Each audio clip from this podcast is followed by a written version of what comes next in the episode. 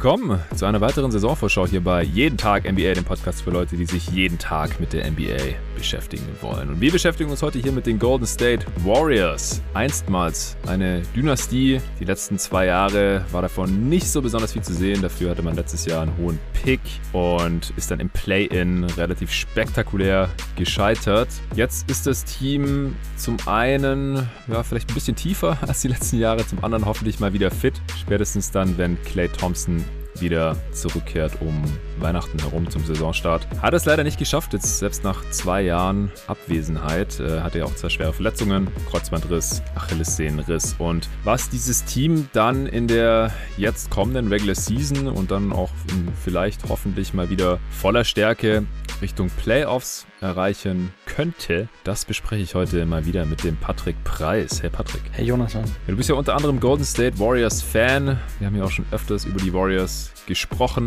und äh, ich glaube, dann können wir jetzt auch darauf verzichten, dass du dich hier nochmal vorstellst. Du haust mittlerweile auch Pods beim Talk in the Game Podcast raus für die Hörer, die das noch nicht wissen. Und heute quatschen wir hier über die Warriors. Äh, hast du Bock mal wieder, auch als Fan der Warriors, auf die neue Saison?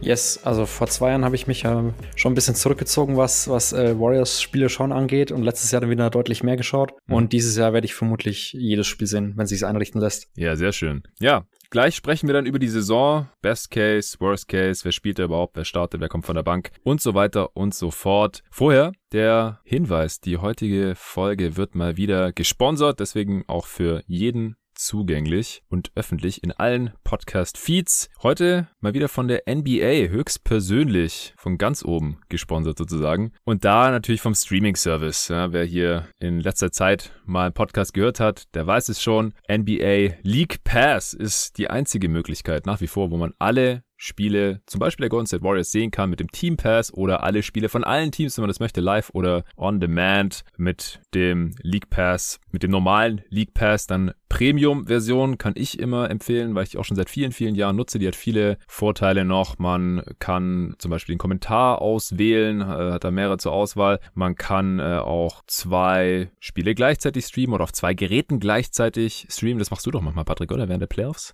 Ja, wenn der Playoffs, wenn, wenn Spiele gleichzeitig liefen, hatte ich schon mal äh, zwei Spiele laufen. Eins auf dem Handy daneben, dass ich in den Timeouts oder in den Viertelpausen oder in der Halbzeit halt noch mal eins zusätzlich laufen habe und dann nicht alles verpasse. Ja, ja, das kann man da machen. Ich glaube, David macht das auch manchmal. Ich selber kann das nicht. Ich nutze dann die Pausen lieber mal, um kurz auf Twitter zu schauen oder mir ein paar Notizen zu machen oder irgendwas oder kurz auf Toilette gehen.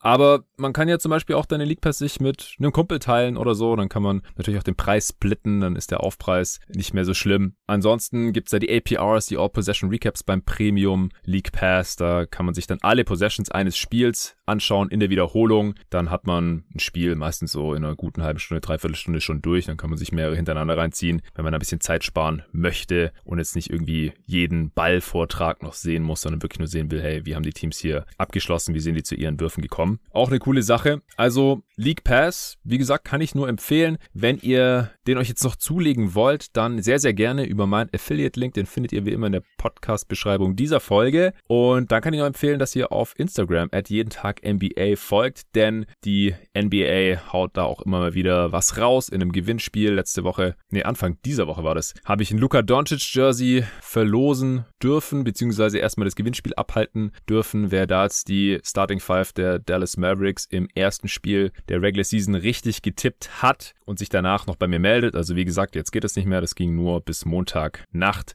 Aber wer das richtig gemacht hat und sich danach bei mir meldet und sagt, hey, habe ich richtig vorhergesagt, der ist im Lostopf und hat dann die Chance, ein Luka Doncic Jersey zu gewinnen das von der NBA gesponsert wird. Und das war nicht das letzte Gewinnspiel, da gibt es noch ein paar mehr. Also Augen offen halten und auf Instagram folgen. Vielen Dank dafür und das war's jetzt auch schon und kommen wir endlich zur Saison 2021-22 der Golden State Warriors. Ich habe ja vorhin schon ein bisschen zusammengefasst, was da jetzt so die letzten Jahre abgegangen ist. Jetzt das große Ding in dieser Offseason meiner Meinung nach war, dass man Steph Curry erstmal verlängern konnte. Vorzeitige Extension, weitere vier Jahre an seinen Vertrag hinten dran gepackt. Für insgesamt, was waren das, weit über 200 Millionen auf jeden Fall. Im letzten Vertragsjahr verdient er dann auch 60, 60 Millionen. Millionen ja. ja, unfassbar. Das äh, ist bisher das Höchste, was wir hier in der Liga äh, gesehen haben. Also der wird jetzt im Prinzip einfach höchstwahrscheinlich den Rest seiner Karriere in San Francisco weiterspielen für die Warriors. Das äh, war natürlich mal ganz, ganz wichtig, um da die mittelfristige Zukunft der Franchise auch weiter abzusichern. Er wird dann zwar schon etwas älter sein gegen Ende des Vertrags, aber ich glaube, sein Skillset könnte da auch wirklich in Würde altern. Dann hat man äh, jetzt schon das teuerste Team der Liga. Man hat die höchste Luxury Tax Rechnung, Luxussteuerrechnung der Liga Geschichte mit ungefähr 180 Millionen Dollar. Und die 180 Millionen Dollar allein an Luxussteuer, weil man so viel Gehalt ausgibt, das ist teurer als jede andere Payroll insgesamt von allen anderen Teams. Also Luxury Tax und Spielergehälter von allen anderen Teams. Da kommt niemand allein an die Luxury Tax der Warriors ran, an diese 180 Millionen. Das ist unfassbar. Liegt in erster Linie daran, dass sie halt vier Spieler haben, die über 24 Millionen verdienen. Mit Curry, Thompson, Wiggins und Green. Mit Wiseman halt noch ehemaliger Second Pick verdient auch gut mit 9 Millionen. Noch ein paar andere Spieler, die um die 5 Millionen verdienen. Und dann äh, kommt da halt einiges zusammen. Und je tiefer man drin ist in der Luxussteuer, desto teurer wird's natürlich. Da freuen sich dann natürlich die ganzen Franchise, die nicht so viel Kohle haben, die nicht in der Luxury Tax drin sind. Denn die bekommen das Geld dann da am Ende. Deswegen hatte man auch nicht so viel, besonders viel Flexibilität, um eigene Free Agents zu halten. Bazemore und Oubre hat man ziehen lassen und auch den Kader jetzt hier aufzufüllen. Man hat mit Otto Porter Jr., Nemanja Bielica, mit Andre Godala, Finals MVP 2015, hat man ein paar Minimum-Verträge rausgeben können für Spieler, die normalerweise mehr wert sein sollten, aber jetzt aus verschiedenen Gründen hier günstig angeheuert haben. Da können wir noch drüber sprechen. In der Draft hat man natürlich zwei hohe Picks gehabt. Zum einen den eigenen, mit dem man Moses Moody gedraftet hat. Man hat mit dem siebten Pick, der kam von den Wolves, den hat man damals noch dazu bekommen, weil man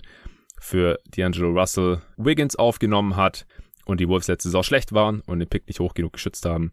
Deswegen hat man hier noch Kuminga ziehen können. Also echt spannendes Team. Man hat beide Picks behalten, hat jetzt auch vorerst noch beide Rookies, hat auch noch Wiseman. Und auf der anderen Seite halt ja diesen äh, sehr top-heavy Kader mit teuren Spielern, mit den Splash Bros, zwei Spieler, die, wenn fit, die Offense über Wasser halten sollten. Und mit Draymond Green, ein Spieler, der letztes Jahr noch Dritter beim Defensive Player of the Year Voting geworden ist. Also ich finde, die Warriors sind eins der spannenderen Teams jetzt für die kommende Saison. Ich würde sagen, ah, ich frage dich erstmal noch ganz kurz, was hältst du von der Offseason der Warriors in wenigen Sätzen? Ich bin eigentlich schon ein großer Fan davon. Also die Curry-Verlängerung ist natürlich super wichtig gewesen. Man hat, finde ich, keinen ähm, Vertrag sich reingeholt, der irgendwie schlecht ist. Also die ganzen Minimum Deals, die hast du schon angesprochen, die sollten eher helfen. Ja. Klar, man hätte jetzt vielleicht noch irgendwas machen können im Sinne von äh, Rookies traden für Vets oder so oder Wiseman traden. Aber gerade bei Wiseman schätze ich, dass da kein Markt da war und die Rookies wollte man vermutlich nicht äh, einfach so ziehen lassen. Dann wollte man halt vielleicht irgendwas dafür sehen und da hat sich anscheinend kein passender Trade angeboten, zumindest keiner in das Warriors Front Office passend fand. Und mhm. dann finde ich so auch okay, so in die Saison zu gehen. Ja, das hatte ich ja auch schon in diversen Pods angesprochen. Ich habe gesagt, wenn man da irgendwie an einen Star rankommt, aus einer Kombination aus diesen drei jungen Spielern oder für alle drei, ich meine, die kommen zusammen auch schon auf ungefähr 20 Millionen an Gehältern. Also da könnte man auch schon einen relativ teuren Star zurückbekommen, ohne noch irgendwelche Salary-Filler reinzuhauen, die die Warriors jetzt auch nicht unbedingt haben. Klar, mit Wiggins ist man dann direkt auch bei über 50 Millionen, weil der halt so viel verdient. Aber hat sich anscheinend nichts angeboten oder wenn sich da nichts angeboten hat, das wissen wir jetzt natürlich letztendlich nicht, dann finde ich es auch nachvollziehbar, dass man die jetzt erstmal behalten hat. Und gerade auch bei Wiseman, da stimme ich dir zu. Also der wird gerade tief im Werttief sein. Denn die Rookie-Saison, die war, obwohl ich sehr niedrige Erwartungen hatte, trotzdem auch noch für mich enttäuschend. Und dann hat er sich auch noch verletzt. Meniskusverletzung, Knieverletzung. Und der muss jetzt erstmal zurückkommen, fit bleiben und dann zeigen, dass er in einer kleineren Rolle als in der letzten ein solider Spieler sein kann oder dass es zumindest so aussieht, als könnte man einer werden. Also Minimum, dass man dafür einen angemessenen Trade noch zurückbekommt. Nur, ich hätte schon wieder fast gesagt, nur ein Jahr nach der Draft, aber das ist ja noch nicht mal ein Jahr her, das ist ja erst elf Monate her. Ja. Ja, Clay Thompson wird erst um Weihnachten herum zurückkommen. Ist immer noch aktuell, oder? Das ist meine letzte Info, die ich habe, ja. Wer startet denn, bis Clay zurückkommt. Wenn man den Berichten glauben darf und auch das ist, wovon ich ausgehe, dann startet Jordan Poole stattdessen und mhm. sollte die Starting Five eben ergänzen als fünfter Starter. Dazu noch Curry, Wiggins, Draymond und äh, Looney bis zu Wiseman fit ist. Dann wird sich zeigen, ob der starten darf wie letzte Saison oder ob der sich seinen Spot vielleicht auch erstmal wieder verdienen muss, was ich äh, in dem Fall auch für angemessen halten würde. Ja, also ich glaube auch, der müsste einen riesigen Schritt nach vorne machen, offensiv und defensiv, dass er nicht mehr dieser massive Minusspieler ist. Also ich möchte da jetzt auch nicht mehr weiter drauf rumreiten. Er war ein Rookie, junger Spieler. Das ist klar, dass die normalerweise in aller, allermeisten Fällen noch keine Plus-Spieler sein können. Das heißt, dass das Team in der Regel, wenn der Spieler drauf ist, schlechter ist, als wenn ein 0815 Veteran steht, dass die Gegner halt mehr Punkte machen als das eigene Team. Das ist völlig normal. Spielt die wichtigste defensive Position im Basketball. Aber das war halt schon richtig übel. Mit ihm auf dem Feld waren die Warriors so viel schlechter, als, als er dann endlich nicht mehr gespielt hat. Dann am Ende hat man ja 15 der letzten 20 Spiele auch gewonnen, kam noch ins Play-In und so. Das war alles kein Zufall. Und ich bezweifle auch, dass er jetzt in seiner zweiten Saison so einen riesigen Sprung machen konnte oder machen können wird, weil er in der Offseason ja jetzt wahrscheinlich auch nicht besonders viel an seinem Game arbeiten konnte, eben wegen dieser äh, Meniskusverletzung. Also ich gehe auch ganz, ganz stark davon aus, dass äh, Kevin Looney der Starting Center sein wird. Und Steve Kerr hat jetzt auch verlauten lassen, dass man im Gegensatz zu früher, ja, zu den absoluten Hochtagen des Warriors Basketball, mehr Smallball spielen wird in der Regular Season. Aber ich glaube, dass Looney trotzdem der, ja, mindestens der Keith Bogans Starter sein wird, also zumindest mal beide Halbzeiten starten wird und vor allem dann halt auch gegen ja, die größeren, brockigeren Center der Liga gibt's nicht mehr so viele, aber ein paar gibt's natürlich noch. Embiid, Jokic fallen da natürlich zuvorderst ein, dass er die dann halt verteidigt, weil das ist dann doch ein bisschen sehr tough für Draymond, äh, das in jedem Spiel die ganze Zeit. Er muss auch dazu sagen, Wiseman, äh, Wiseman sage ich schon, ähm, Looney ist jetzt auch nicht besonders groß, also laut Basketball Reference ist er 6'9, also ja. ist jetzt auch kein Seven-Footer oder so. Das ist die einzige Option im Kader. genau, ist ein bisschen switchbarer als der, als der Rest, also von dem her finde ich ihn da schon passend als Starter und vielleicht sogar als Closer. Ja, genau. Also, wie gesagt, die andere Option ist halt einfach Small oder halt Wiseman. Und da ist dann Looney halt die beste Variante gegen äh, größere Center. Aber wie gesagt, davon gibt's nicht so viele. Deswegen gehst du auch davon aus, dass man relativ viel Smallball sehen wird, gerade für Regular Season Verhältnisse? Bestimmt. Also alles andere würde mich extrem überraschen. Man hat jetzt schon in den Pre Preseason Spielen ein bisschen gesehen, dass sie recht viel Small spielen, einfach weil die Optionen im Kader ja teilweise gar nicht da sind. Und äh, ich schätze auch, dass sich das durch die Regular Season ziehen wird. Ich meine, das ist die beste Position von Draymond, wenn wir ehrlich sind. Das hilft ja. dem Kader nochmal enorm, ihn auf der 5 zu spielen. Und die Flexibilität, die man jetzt mit den Wings hat, beziehungsweise auch in der letzten Saison schon gesehen hat mit äh, Juan Toscano Anderson und Drymond auf den großen Positionen, die hat sie ja in den letzten Spielen auch so ein bisschen getragen. Also ich, du hast schon gesagt, 14-5 über die letzten 20 Spiele. Ich glaube, fast die beste Offense oder so.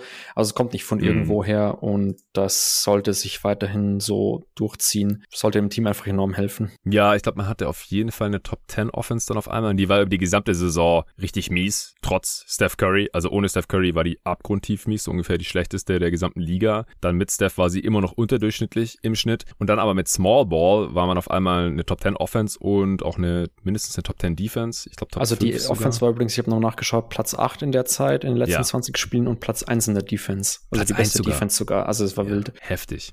Ja, also das wird sich über eine 82-Spiele-Sample wahrscheinlich nicht halten lassen. Und wie gesagt, Looney wird sicherlich auch ähm, immer mal wieder spielen und starten. Aber ich glaube auch, dass wir das einfach deutlich mehr sehen werden als in der Vergangenheit, weil das hat sich Steve Curry immer so ein bisschen für die Playoffs aufgehoben. Früher, also ja, so lange ist es auch noch nicht her, aber so vor vier, fünf, sechs Jahren gab es aber auch einfach noch mehr, also viel weniger Teams, die Small gespielt haben einfach. Und die Warriors hatten ja auch ganz andere Spieler im Kader. Die hatten ja noch Bogut, McGee, Damian Jones dann auch, äh, Isili solche Spieler, äh, die ja dann auch Minuten bekommen haben von Kurt, teilweise auch zu viele, selbst in den Playoffs noch für mein Verständnis. Das habe ich ja dann auch in, in Pots damals noch bei GoToGuys immer wieder kritisiert auch. Aber ich glaube, die Zeiten sind jetzt einfach endgültig vorbei, weil die Warriors haben jetzt keine anderen Optionen mehr. Aber das ist ja auch anscheinend so gewollt, weil sonst hätte man ja irgendeinen 0815 Center fürs Minimum holen können, anstatt zum Beispiel Bielitzer, ja, der auch kein klassischer Big ist, kein defensiver 5, sondern ja, ein Skillball Forward, der werfen kann, ein bisschen passen kann. Das äh, deutet da schon alles drauf hin. Igodala spielt heutzutage auch mehr auf der 4, als es noch früher der Fall war. Man hat sich Wings reingeholt, um eben Small spielen zu können, auch mehr Small spielen zu können, als letzte Saison der Fall war, wo halt so Spieler wie Otto Porter Jr. auch einfach nicht im Kader standen, äh, von Clay Thompson ganz zu schweigen. Und dann hast du noch Jordan Poole erwähnt, der gilt ja so ein bisschen auch als Breakout-Kandidat. Also er hatte letztes Jahr schon eine sehr viel bessere als seine Rookie-Saison. Was hältst du jetzt so von dem? Was erwartest du von ihm als Starter? Mhm, ich bin echt optimistisch, was Jordan Poole angeht. Er hat mir letzte Saison schon sehr gut gefallen, vor allem dann die Schlussphase. Auch, er hat auch ein super Spiel gegen die Lakers dann noch gemacht, auch gegen die Grizzlies, kann allzu schlecht da in den äh, Playing Games. Und mhm. insgesamt ist er halt einfach ein Spieler, der dem Team offensiv halt enorm helfen können muss, im Endeffekt, wenn man ansonsten abseits von Curry und Draymond Green einfach wenig Creation hat und gerade Poole hat dann schon auch gezeigt, dass er gerade sich selber einen Wurf auch kreieren kann, aber auch jetzt kein so schlechter Passer ist und dann auch mal das ein oder andere Pick and Roll laufen kann, äh, den Big findet, wenn es sein muss, einen Pass in die Ecke spielen kann und so weiter. Ich glaube, da wird er enorm helfen. Defensiv ist er jetzt natürlich eher ein Fragezeichen, also ist ein richtiges Hemd und defensiv schon relativ schwach, auch wenn er mhm. die meiste Zeit bemüht ist, würde ich mal sagen.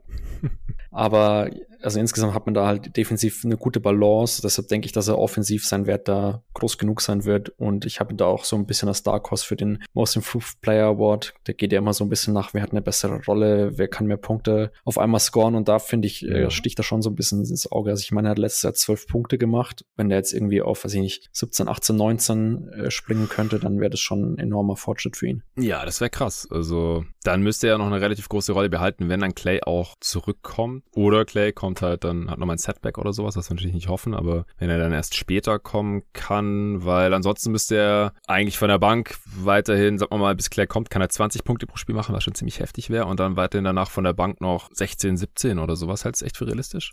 Ich halte es zumindest nicht für unrealistisch. Es ist ja auch die Frage, wie kommt Clay zurück? Also du hast es jetzt schon aufgeworfen. Könnte ja sein, dass er nur zu 70, 80 Prozent zurückkommt. Das heißt, lass, lass es noch weniger sein, dann muss mhm. Pool vermutlich genauso spielen wie davor. Wenn er 70 Prozent zurückkommt, wäre es vermutlich schon gut genug, dass er starten kann. Aber ich schätze auch nicht, dass der sofort 35 Minuten spielt, sondern halt, keine mhm. Ahnung, 25 oder so. Dann hast du immer noch 23 Minuten, die du Pool geben kannst. Dann kann der auch neben Clay natürlich spielen. Ich denke auch, dass das was ist, was man vielleicht öfters sehen wird. Also, ne, Duncan hat es jetzt schon öfters angesprochen. Er geht davon aus, dass Clay Thompson ein Dreier ist, wenn er wiederkommt, also ein äh, größerer Wing und da dann ja. eher die Spieler verteidigen muss. Ähm, und dann könnte man auch die zusammen im Lineup spielen lassen. Klar, dann würde Pool nicht mehr die Würfe bekommen und die Freiheiten wie vorher. Aber insgesamt glaube ich schon, dass dann eine gute Chance ist, dass das einer der Spieler am Ende der Saison ist, der da auch noch in der Closing Five sogar drin sein könnte.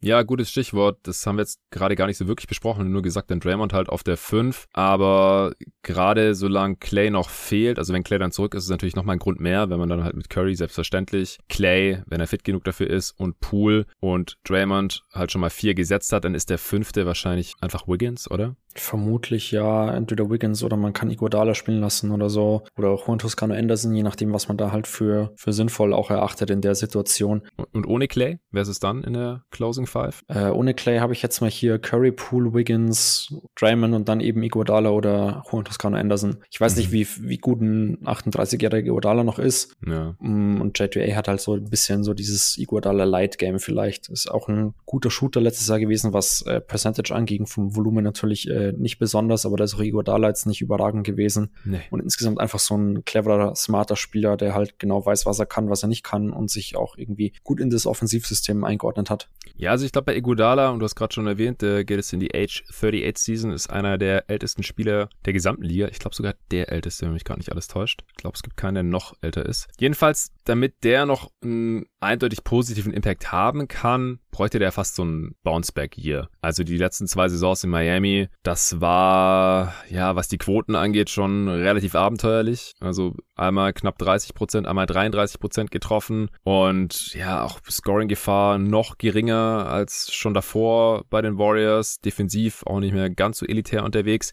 Er ist schon noch fit. Ich glaube auch als großer Wing-Defender oder Defender gegen große Wings gut. Super Head-Defender auch nach wie vor. Gute Hände und so. Trifft schlaue Entscheidungen, spielt gute Pässe und so. Aber wenn du halt so kaum noch Punkte auflegst, also letztes Jahr hat er in 21 Minuten pro Spiel 4,4 Punkte pro Spiel gemacht, dann äh, ignoriert dich die Defense ja auch nahezu. Also ich kann mir aber auf der anderen Seite halt auch vorstellen, dass er in Golden State, so ein alter Wirkungsstätte in einem Offensivsystem, wo er sich wohlfühlt, dass er in- und auswendig kennt und natürlich dann auch neben den Splash Bros am Anfang neben einem, dann halt hoffentlich irgendwann neben beiden und äh, auch neben Draymond, dass er da viel besser funktionieren wird als zuletzt noch in Miami, wo es halt kaum Spacing gab.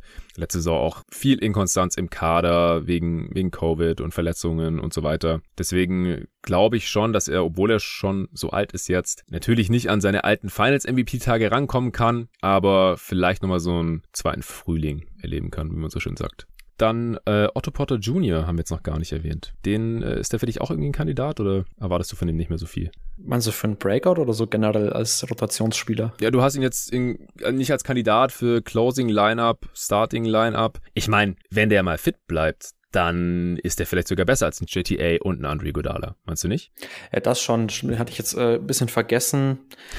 ich mag das Playmaking von den anderen beiden Spielern ein bisschen mehr oder das Passing, was sie mitbringen. Ich finde Otto Porter Jr. Ja. ist ja nicht ganz so stark. Aber klar, wenn Otto Porter fit ist, was man ja auch erstmal äh, schauen muss, ob das klappt, weil ich meine, der hat die letzten vier Jahre, glaube ich, 100 Spiele insgesamt gemacht oder so. Also 25 in der Saison, zwei richtige Seuchenjahre gehabt von der Fitness, was das angeht. Und muss ich erstmal wieder schauen, dass der, dass der regelmäßig spielen kann und dass der auch 20, 25 Minuten vielleicht mal gehen kann. Mhm. Ich finde sowas jetzt mit seinem Vertrag und so ist natürlich ein absoluter Value-Deal. Gar kein Problem, den sich reinzuholen, aber dass der wirklich in der Closing Five steht, das muss ich erstmal noch sehen. Da bin ich jetzt noch nicht überzeugt davon. Aber als Kandidat, klar, ich meine, ich bin von Iguodala und das kann Anderson jetzt auch nicht überragend überzeugt. Einer von den dreien kann es definitiv sein. Vielleicht ja auch Bielitzer, keine Ahnung. Der hat zumindest die letzten Jahre ein bisschen konstanter Spielzeit gesehen als Otto Porter und ist auch kein äh, schlechter Verteidiger und weiß offensiv auch genau, was er machen kann. Eigentlich von dem her, finde ich, hat man da jetzt auch ein bisschen Flexibilität, auch um sich da einzelnen Gegnern vielleicht anzupassen.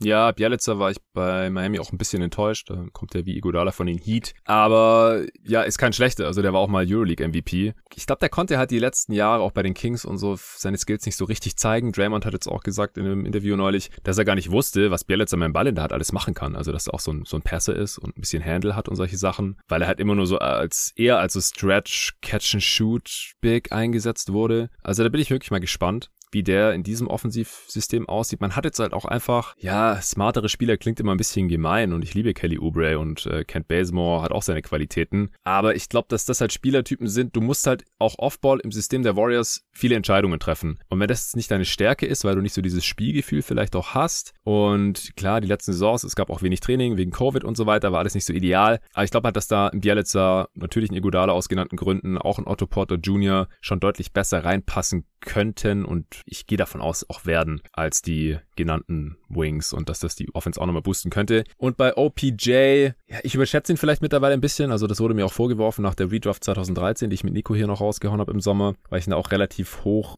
re-gedraftet habe. Aber ich glaube einfach, wenn fit, dann hat er einfach in der modernen NBA als Wing ein sehr, sehr interessantes Skillset. Er trifft seine Dreier, also solides Volumen dabei auch, so zuletzt 8, 9 Dreier auf 100 Possessions. Er kann mit dem Ball in der Hand auch ein bisschen was machen, ist jetzt kein krasser Playmaker, aber halt besser als Ubre und Bazemore. Also der hängt die Latte niedrig, aber ist, ist so. Ähm, er kommt eigentlich gerade erst in die Prime oder ist jetzt eigentlich theoretisch in seiner Prime, wenn der Körper halt mal hält, Age 28 Season. Arne hat neulich in einem Pod gesagt, ähm, dass Otto Porter Jr. körperlich irgendwie zehn Jahre älter aussieht oder irgendwie sowas. Ja, hat gestimmt zuletzt, aber ich würde es halt auch nicht ausschließen, dass er jetzt endlich mal fitter ist und dann ist er für mich auch ein heißer Kandidat, viele Minuten zu spielen und vielleicht auch mal in der Closing Lineup, gerade solange Clay noch nicht wieder zurück ist. Ja, das definitiv, also würde ich ihm auch zutrauen. Schön. Siehst du jetzt noch irgendjemand in dem Kader, der zu viel oder zu wenig Minuten bekommen könnte? Ich habe ein bisschen Angst davor, dass Wiseman wieder zu viele Minuten sieht. Klar, man will ihn ausprobieren müssen, um zu schauen, ob er Fortschritte gemacht hat. Mhm. Wenn nicht, glaube ich, wird ihn Kerr aber auch dieses Mal schneller benchen und ja. dann halt nur noch kann, 10 Minuten pro Spiel bringen oder so. Und ich habe, weiß ich gar nicht, bei den Rookies, die haben jetzt gar nicht besprochen, Kuminga und Moody, dafür, dass es so Picks waren, die könnten halt echt gar keine Spielzeit sehen. Also Kerr hat ja schon angekündigt, man will dieses Jahr klar Winning Basketball spielen ja. äh, und kann nicht unbedingt irgendwelche Langzeitprojekte angehen müssen. Und dementsprechend kann ich mir auch vorstellen, dass die wirklich nur so fünf Minuten oder so sehen. Also ich habe jetzt auch hier dieses Projection Sheet von äh, Kevin Pelton. Mhm. Der hat die beiden jeweils bei fünf Minuten. Das wäre halt schon recht wenig für das, wenn man sich anschaut, dass die beide äh, Lottery Picks waren. Aber insgesamt kann ich mir schon vorstellen, dass es am Ende eben so laufen muss. Einfach, ja, weil man sonst nicht keine, keine großen Auswahlmöglichkeiten hat, wenn man wirklich äh, jedes Spiel im Endeffekt gewinnen will. Ein Spieler, der mir vielleicht noch eingefallen ist. Ganz ist, kurz äh, zu, den, zu, den, Rookies noch erst, äh, mhm. meine zwei Cents. Also ich glaube, wenn dann Moody, weil der einfach schon ein bisschen bereiter zu sein scheint. Kuminga könnte vielleicht davon profitieren, dass man mehr Small spielen will und wenn dann halt irgendwie Igodala oder Potter Jr., wenn er die Körper nicht halten oder Bielitzer irgendwie ein bisschen enttäuscht oder so, dann könnte ich mir halt vorstellen, dass man ihn mal reinschmeißt als athletischen Vierer. Aber ansonsten Moody hat vielleicht noch eine kleine Chance, solange Clay noch fehlt, aber unterm Strich sehe ich es genauso wie du. Also die haben jetzt eigentlich genug Spielermaterial da. Erstens, die halt sehr viel sicherer Plusspieler sein können. Und darum geht's jetzt halt bei den Warriors. Die zahlen so viel Kohle. Nicht dafür, dass man jetzt hier Spielerentwicklung priorisiert. Das war mit Wiseman letzte Saison eine Ausnahmesituation. Und deswegen glaube ich auch, dass wir die bei den Santa Cruz Warriors deutlich häufiger sehen können als bei den Golden State Warriors, ja. Wen wolltest du jetzt noch nennen? Ich wollte noch JTA nennen. Ähm, hm. Der hat jetzt vor kurzem noch eine Projection von 25 Minuten. Mhm. Und jetzt ist er schon auf 14 zurückgegangen, scheinbar bei Pelton. bei Pelton. Genau. Ich schätze, dass der gesehen hat, dass Otto Porter eben so gut gespielt hat in der Preseason und hat dem noch mal ein paar Minuten mehr gegeben. Äh, es ist bei 18 aktuell. 18. Ah, ja. Also ist okay, ja. schätze ich. Weiß nicht, wenn der 20, 25 spielen könnte, wäre es vermutlich schon der Optimalfall. Ja, ja, also ich glaube, dass der, das Porter Jr., um äh, hier nicht für Verwirrung zu sorgen, dass der im Idealfall auch besserer Spieler sein kann, als es JTA letzte Saison war. Das ja, bestimmt. Ich meine, JTA ist halt noch ein bisschen jünger und da habe ich Klar. vielleicht noch so ein bisschen Hoffnung, dass er vielleicht noch mal einen kleinen Schritt nach vorne gemacht hat in der Offseason. Ähm, und ich finde ihn als Defender vor allem noch ein bisschen interessanter als Otto Porter Jr. Porter Jr. ist halt eher so dieser Wing Defender und äh, JTA finde ich eher gegen ein bisschen größere Wings oder Bigs dann interessant, aber keine Ahnung, das ist dann vermutlich auch eher erst in der Playoff-Serie wirklich interessant, ob da welcher Spielertyp da dann genau gefragt sein wird. Fun Fact, wie du gerade gemeint hast, Toscano Anderson ist äh, noch ein bisschen jünger als Otto Porter Jr. Ist vermutlich bloß ein Jahr älter, oder? Otto Porter Jr. ist der Jüngere. Yikes. Hätte ich auch nicht gedacht. Ich habe eigentlich jetzt gerade nachgeschaut, weil ich mir gedacht habe, dass JTA nicht so viel jünger ist, aber er ist sogar älter. Er hat am 10. April 93 Geburtstag und Otto Porter Jr. am 3. Juni 93. Also na gut, JTS hat noch nicht so lange in der Liga, da, da meint man vielleicht noch, dass der jünger ist. Das ist so dieses ähm, ja. Robinson-Phänomen. Ja, genau. Duncan Robinson ist auch so ein Kandidat. Nee, also, wie gesagt, noch bin ich Otto Porter Jr. Believer und ich, wenn es jetzt wieder nichts wird bei den Warriors, dann, ja, dann schreibe ich ihn auch langsam ab. Aber ich glaube, das ist die ideale Situation hier für ihn. Und dann kann er, also wenn es funktioniert, dann kann er auch im nächsten Sommer wieder deutlich mehr als das Minimum verdienen, das ist auch klar. Also Spielstil, wir haben ja schon über äh, Small Ball gesprochen, das wird der Offense natürlich helfen. Man hat automatisch mehr Spacing, mehr Shooting, weil halt der Wing, der da drin ist, das normalerweise besser kann als der Big, der dann da spielt. Also Wiseman und Looney, die können es natürlich beide nicht. Und defensiv ist man halt auch variabler, kann mehr switchen. Draymond auf der 5 ist halt auch einfach extrem gut. Er ist natürlich auch sehr viel mobiler als äh, Wiseman und Looney. Äh, dann wird natürlich wieder sehr, sehr viel von Steph abhängen. Den haben wir jetzt ja noch fast gar nicht erwähnt, aber ich meine, wir gehen ja mittlerweile wahrscheinlich fast schon davon aus, dass er eine MVP-würdige Saison spielt. Letzte Saison habe ich ihn dann nicht als MVP-Kandidaten so wirklich gesehen. Er hat das spät noch ein bisschen Bass bekommen. Aber dafür waren die Warriors halt einfach zu schlecht. Also sorry, wenn du nicht mal in die Playoffs kommst, dann bist du für mich kein MVP-Kandidat. Also was erwartest du da von den Warriors an, an beiden Enden des Feldes? Also erstmal um Curry abzuhaken, also ich erwarte eigentlich fast die gleiche Saison wie letztes Jahr, vielleicht ein bisschen weniger Volumen, dafür ein bisschen mehr Playmaking mm, noch. Er ja. hat dieses Jahr wieder ein paar passendere Spieler um sich rum, aber insgesamt glaube ich, habe man in den letzten Jahren einfach gesehen, dass er das mitgehen kann, das Spiel und gerade letztes Jahr war schon, also von den reinen Zahlen her, wenn wir jetzt mal Wins außen vor lassen, war das halt schon, hast du schon gesagt, MVP-würdige Saison und eine der krasseren Offensivsaisons, die wir in den letzten Jahren gesehen haben. Insgesamt gehe ich davon ja. aus, dass die Warriors offensiv nochmal deutlich verbessert sind. Also letztes Jahr war man gerade 21.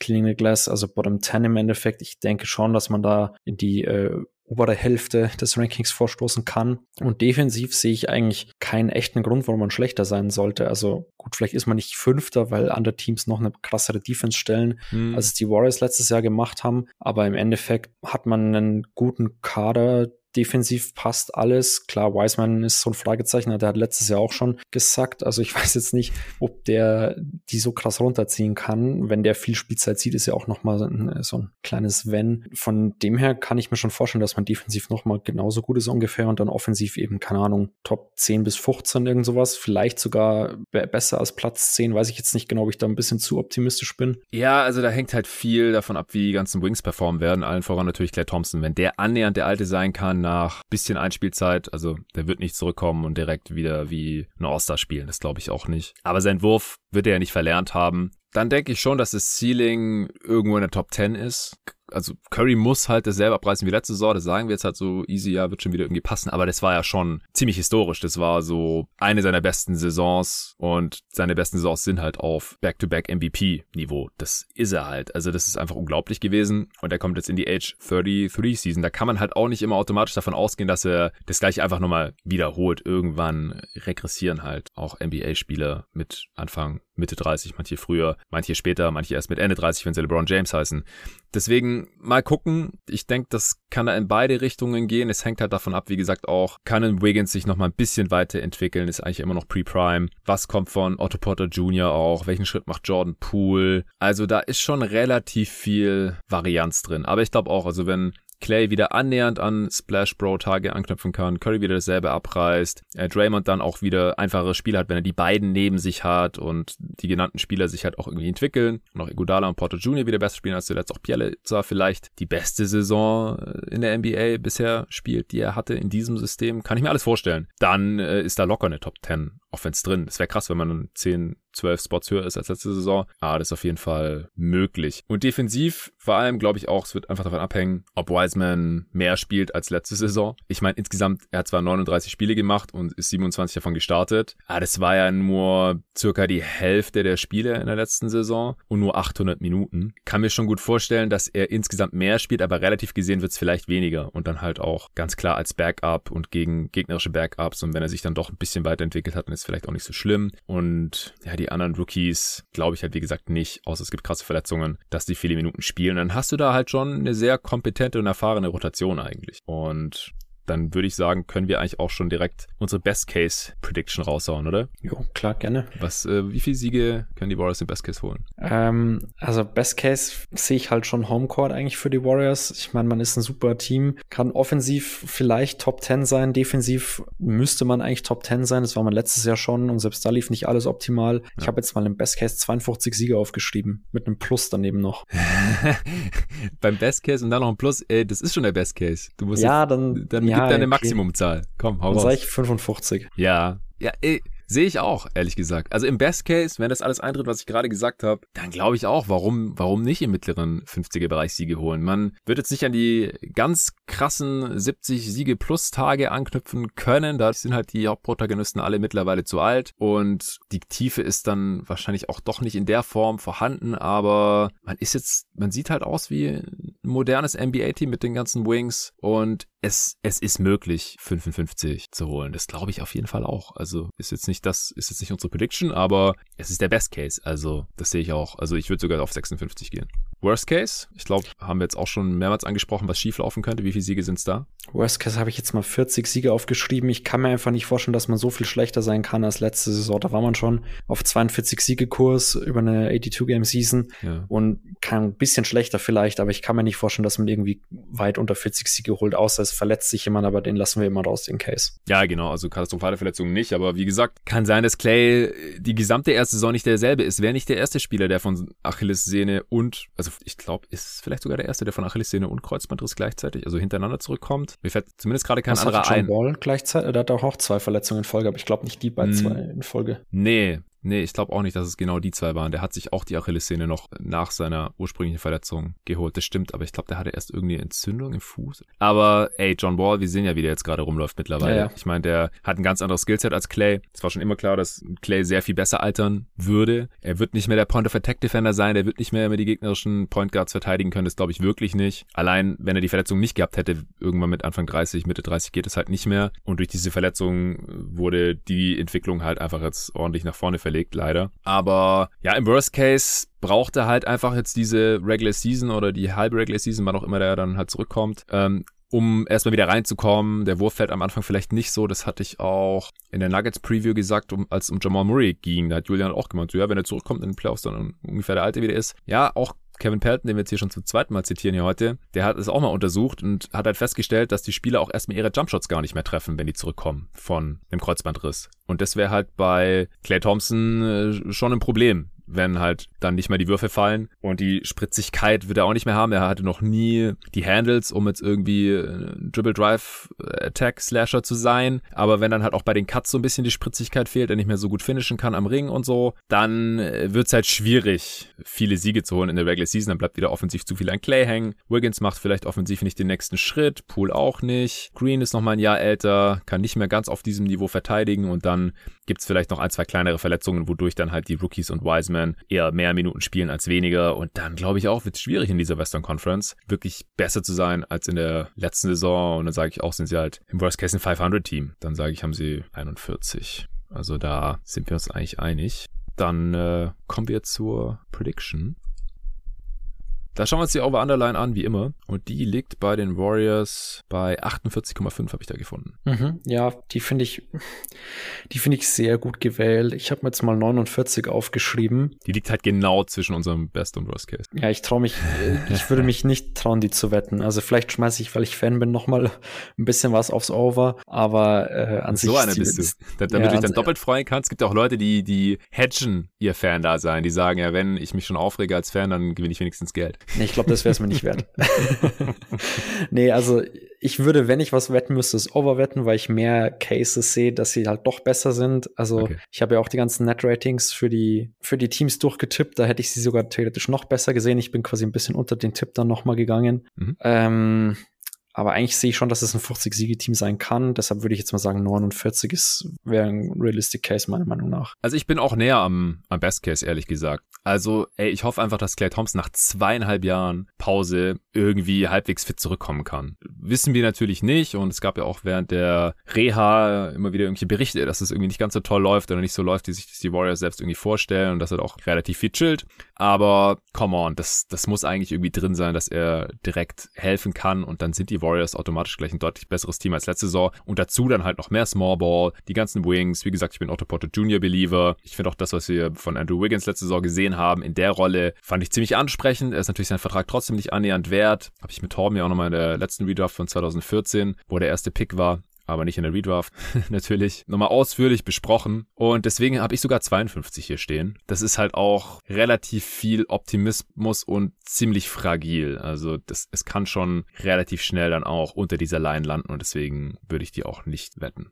Gibt es noch irgendeinen interessanten Aspekt zu den Warriors, den wir noch gar nicht besprochen haben? Ich meine, wir hatten es schon angesprochen, äh, MIP, Jordan Poole, vielleicht wäre sowas, was ich, wo ich mich drauf freue, das zumindest anzuschauen. Ähm, bin ich mal gespannt. Mhm. So ein bisschen mein, mein Reason to Watch in den ersten Saisonwochen vielleicht. Mal schauen, ob da wirklich so viel kommt, wie ich mir da am Ende erhoffe. Mhm. Und was mich auch wahnsinnig interessiert, ist, wie viel Smallball man spielt. Ob das wirklich ja. so viel ist, wie es jetzt im Camp verlautet wurde, oder ob Kerr dann wieder in alte Muster verfällt und doch auch mal mehr Big Minuten spielt, aber also mit welchem Big im Kader. Vielleicht bleibt Jordan Bell, aber auch das ist ja kein klassischer Big. Und wir haben jetzt in den Preseason Games gesehen, dass die Warriors wahnsinnig viele Dreier chucken. Oder was heißt chucken? Also sich Dreier kreieren und die dann nehmen. Also aktuell sind es 55 pro Spiel. Da bin ich auch gespannt, ob sich das halten wird, ob das eine Marschroute für die Regular Season ist oder wow. nicht. Ja, 55 Dreier pro Spiel. Ja, ich finde noch ganz interessant, dass die Warriors ein paar bekannte Gesichter noch mit Camp-Deals ausgestattet haben. Da bleibt natürlich abzuwarten, ob da noch jemand einen Deal bekommt. Sie hatten längst einen Galloway drin, den haben sie jetzt schon gecuttet. Dann ist da noch ein Avery Bradley gerade drin. Aber wenn sie denen oder wenn sie dem ein Minimum-Deal geben würden, äh, Michael Mulder ist auch noch am Start, das würde sie 12 Millionen Dollar kosten mit Luxury Tag. Ein Minimum-Deal. Ja, da sieht man mal, wie tief die in der Tax drin sind. Und äh, wie gesagt, das ist ja eine progressive Tax. Das heißt, je tiefer man drin ist, desto teurer wird's. Ich habe es gerade nicht vor mir. Ich habe es hier im Pod auch schon einmal erklärt bei einer Answering Machine. Jordan Bell ist gerade auch noch da am Start. Ich denke, das wird ihnen im Endeffekt zu teuer. Also ich kann mir nicht vorstellen, dass ihnen einer von den Spielern 12 Millionen wert ist. Oder was denkst du? Ich kann es mir auch nicht vorstellen. Also sie haben Bradley und ich glaube auch Bell in mehreren Interviews jetzt schon gelobt, die Spieler natürlich. Ich meine, Curry hat öfters schon mal erwähnt, dass er Bradley für einen der biestigsten Verteidiger auf der, auf der Guard-Position hält. Aber ich meine, der ist jetzt auch schon weit aus der Prime raus, hat in den letzten Jahren auch nicht besonders viel gerissen, wenn wir ehrlich sind. Und am Ende glaube ich auch nicht, dass der dann irgendwie ein Difference Maker sein kann. Und dann glaube ich nicht, dass man sich den reinholt. Vielleicht findet man irgendeinen anderen Spieler noch, dem man irgendwie einen Two-Way-Deal geben kann oder irgendwie, dem man, weiß ich nicht, 10-Day-Contracts irgendwie mitnehmen kann und das versucht dann so zu überbrücken. Aber ich glaube, für einen richtig, für einen garantierten Contract ist ihnen das auch zu teuer. Das hast du schon angesprochen. Ich glaube, 12 Millionen ist da kein Spieler in der Güterklasse dann einfach wert. Ja, ich meine, auf der anderen Seite ist es so ein bisschen jetzt oder nie und man zahlt halt eh schon 180 Millionen Luxury Tax. Dann könnte man vielleicht behaupten, auf die 12 kommt es auch nicht mehr an. Äh, aber äh, ich glaube, irgendwo sind dem Ganzen dann halt auch irgendwie Grenzen gesetzt. Und ich meine, wir haben jetzt noch gar nicht drüber gesprochen. Sind die Warriors im absoluten Best Case ein realistischer Titel-Contender für dich? Können sie in irgendeinem Universum, in irgendeinem Szenario die Championship 2022 holen? Also für mich schon. Da ist vielleicht auch ein bisschen viel Fanbrille dabei. Das weiß ich gar nicht genau. ähm, ich finde, die Quoten, die sie aktuell haben, sind nicht gut genug, ums wetten zu wollen. Ja. ja weil die sind halt das vierte Team nach Bucks, ja. Nets und Lakers. Schon krass. Und keine Ahnung, also da sind im Westen halt schon noch ein paar andere Teams unterwegs, die ich da ähm, höher favorisiert sehen würde. Deshalb würde ich es jetzt nicht wetten. Aber ich finde sie als Kandidat eigentlich schon relativ sexy. Also die sind auch vom Team her, vom Teambuilding jetzt hat ein Team, was klar auf die Playoffs ausgerichtet ist. Also wir haben es ja schon gesagt, viel Small Ball, keine Ahnung, die Rookies und Wiseman müssen dann in den Playoffs ja auch nicht unbedingt spielen und dann hat man halt auch schon sehr flexible Lineups, viele gute Verteidiger, recht komplette Spieler mit Curry natürlich auch ein Spieler, der äh, klarer Playoff-Spieler ist oder zumindest in den Playoffs schon oft Leistung gezeigt hat. Clay Thompson, wenn er wieder zurückkommt, ist natürlich ein riesen Wenn, aber wenn das klappt, dann ist das natürlich auch nochmal so ein Faktor. Wenn wir jetzt vom Best Case ausgehen, finde ich, ist das schon irgendwie so ein sexy Pick für, für den Championship. Also ich finde es unglaublich interessant. Das ist natürlich noch sehr weit weg und deswegen ein bisschen schwierig zu diskutieren, weil wenn die Playoffs dann vor der Tür stehen, dann wissen wir halt auch schon, wie Thompson zurückgekommen ist und ja, wie Otto Potter Jr. jetzt hier funktioniert hat, inwiefern Wiseman sich vielleicht, äh, Wiseman, der auch, aber inwiefern sich Wiggins vielleicht nochmal weiterentwickelt hat und so weiter und so fort. Aber im Best Case, den haben wir jetzt hier schon vorhin dargelegt, glaube ich halt schon auch, dass die Warriors zu den besten Teams in den Playoffs im Westen gehören könnten, weil es da jetzt einfach gerade nicht so das Team gibt. Also Lakers Preview habe ich schon aufgenommen, konntest du jetzt noch nicht hören, weil ich die erst nachher raushaue hier. Aber die haben ja auch eklatante Fragezeichen für die Playoffs und alle anderen Teams halt auch. Also die Warriors könnten sich da schon vielleicht irgendwie durchsetzen und mit den Kyrie Irving News jetzt auch, die ähm, ich im Netz, in der Netz-Preview natürlich noch nicht besprechen konnte, die jetzt erst gestern so wirklich rausgekommen sind, ist, dass er bis auf weiteres gar keine Spiele machen wird für die Nets, weil die keinen Bock drauf haben, dass er nur die Auswärtsspiele macht und Heimspiele darf er halt nicht, wenn er sich nicht impfen lässt, in New York spielen. Und dann haben die halt gesagt, nee, dann äh, einfach gar nichts, bis das Ganze hier irgendwie geklärt ist und er wieder bei allem mitmachen kann, darf, will, wie auch immer. Das macht das ganze Ding ja eigentlich interessanter. Also scheiß Situation und auch, ich finde es kein gutes Verhalten von Kyrie, wenn man anguckt, was ein Vorbild er sein könnte bei dieser Frage. Und haben wir alles schon in der Netzpreview besprochen mit Pascal, das muss ich jetzt nicht nochmal wiederholen, aber wenn man sich so die Liga-Landschaft anschaut jetzt dadurch, haben die Nets halt keine Big Three mehr, sondern nur noch Harden und KD. Ja, nur in Anführungsstrichen. Und dadurch ist das Titelrennen falls Irving auch in den Playoffs dann nicht am Start sein sollte, weil er vielleicht schon längst zurückgetreten ist oder was weiß denn ich, was dem Typ durch den Kopf geht. Ja, aber wir wissen es aber nicht. Aber dadurch ist das Ganze halt auch spannender und offener aus meiner Sicht, stand jetzt. Und deswegen kann ich mir schon auch vorstellen, dass die Warriors irgendwie um die Championship mitspielen können und sie dann natürlich auch gewinnen können. Wenn man mitspielt, dann hat man immer eine Chance zu gewinnen. Aber die viertbesten Chancen sehe ich, glaube ich, auch nicht. Denn, wie gesagt, großes Fragezeichen hinter Thompson und dann hängt halt so viel an Curry wie noch nie in den Playoffs an ihm hing. Also mit KD gar keine Frage, da waren sie einfach invincible und immer der Favoriten, haben zweimal miteinander gewonnen und so weiter. Aber davor, also Curry hatte ja noch nie den Playoff-Run und auch die Finals, dass man danach ihm den Finals MVP auf jeden Fall geben musste, weil er hat noch keinen. Ja, es hat dann Iguodala bekommen. Also, und er wird es nicht nochmal wiederholen können, diese Finals-Leistung von damals. Meiner Meinung nach hätte es damals Curry werden müssen. Aber es war halt nicht so eindeutig, dass die Worte das genauso gesehen haben. Das heißt, er müsste eigentlich was zeigen, was wir so von ihm noch nie gesehen haben und das in der Age 33 Season. Und das ist schon ziemlich viel verlangt, glaube ich. Auf der anderen Seite, wenn er es irgendwie schafft, dann hat er, glaube ich, auch Legacy-mäßig nochmal einen Riesenschritt nach vorne gemacht, so in All-Time-Rankings und wie man seine Karriere dann im Nachhinein nochmal sehen wird, wenn er wirklich mit diesem Kader und in dem Alter dann irgendwie noch die Championship gewinnt und mal Finals MVP wird. Das ist auch klar. Also echt super spannend hier alles, finde ich. Gut, wenn du da nichts mehr hast. ich glaube nicht, außer du möchtest noch beste Asset oder so diskutieren, aber. Gibt's da was Spannendes?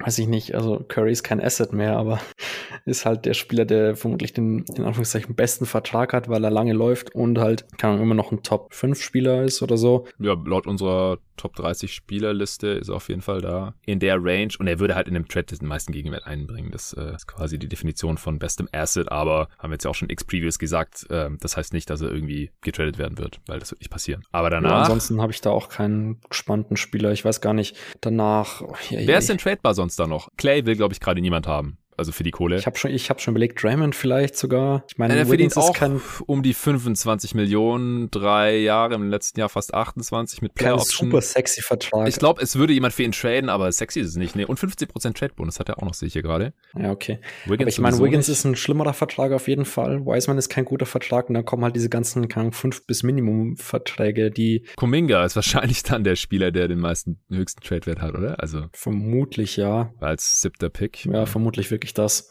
Miesester Vertrag halt entweder Clay Thompson, je nachdem wie er zurückkommt, kann es natürlich auch wieder anders ausschlagen, aber aktuell ist vermutlich wirklich der mieseste Vertrag, einfach weil ja. man zwei Jahre kein einziges Spiel gesehen hat. 120 Millionen kriegt er noch für ja. drei Jahre. Und halt Wiseman. Und auch 15% Trade-Bonus. Also dann kriegt er nochmal, wenn er getradet wird, nochmal 18 Millionen obendrauf. Also ja, das ist Wiggins nur noch zwei Jahre, finde ich da nicht so schlimm tatsächlich. Und er spielt halt auch, der ist nie verletzt. Der hat so viel Abstand die meisten Minuten noch in seiner Draft-Class abgerissen bisher. Das muss man ihm lassen. Ja, ich hätte, wenn als miesesten Vertrag noch Wiseman da mit dabei, aber ich glaube, das ist auch eine bei allen Spielern bei den Warriors im Endeffekt super volatil, was mieseste Verträge angeht. Ja, aber wenn du ihn heute tradest, dann kannst du ja schon die Option für die folgende Saison ausschlagen. Dann hast dann zahlst du ihm nur noch 9 Millionen. Also das, deswegen fliegt er für mich da ein bisschen raus. Ja, okay, gut.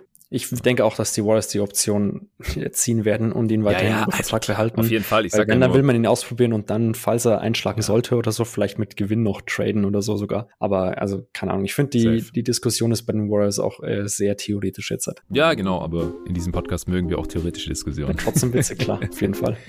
Ja, Patrick, dann äh, vielen Dank dir. Sind wir jetzt auch relativ flott durchgekommen. Ich muss jetzt hier auch gleich die nächste Preview aufnehmen. Die meisten äh, sind jetzt schon durch. Aber wenn der Pod hier dann erscheint, äh, und der erscheint morgen am Donnerstag, als öffentlicher Pod. Wie gesagt, da äh, sind die Termine fest und die ganzen Supporter-Pods, die äh, kommen dann halt raus, wenn ähm, ich sie bearbeitet habe, abgemischt habe und geschnitten habe. Aktuell sind es so zwei, drei pro Tag noch. Bis Sonntag will ich dann eigentlich durch sein mit den ganzen äh, Preview-Pods. Das heißt, da kommt jetzt noch einiges. Zumindest für alle, die äh, schon auf steadyhq.com slash jeden Tag NBA ihre Mitgliedschaft abgeschlossen haben und dann auch weiterhin alle Folgen hören können. Also danke Patrick, allen danke fürs Zuhören und natürlich auch danke an die NBA fürs Sponsoren dieser Folge. Checkt wie gesagt auf Instagram das Gewinnspiel aus. Und wie gesagt, wenn ihr alle Spiele sehen wollt, gerade jetzt von den Warriors, wenn wir euch da ein bisschen heiß gemacht haben, dann holt euch doch vielleicht den Team Pass, den Team League Pass. Da sind alle Spiele drin für die gesamte Saison, Preise und was auch drin ist in den jeweiligen Packages, auch in dem vollen League Pass für alle Spiele oder im Premium League Pass, wo es die ganzen Vorteile gibt. Da könnt ihr auch dann noch NBA TV gucken zum Beispiel. Die Finals der letzten 20 Jahre, da ist echt einiges enthalten. Das findet ihr alles unter dem Link in der Beschreibung zu diesem Podcast. Vielen Dank dafür und bis zur nächsten Preview. Ciao.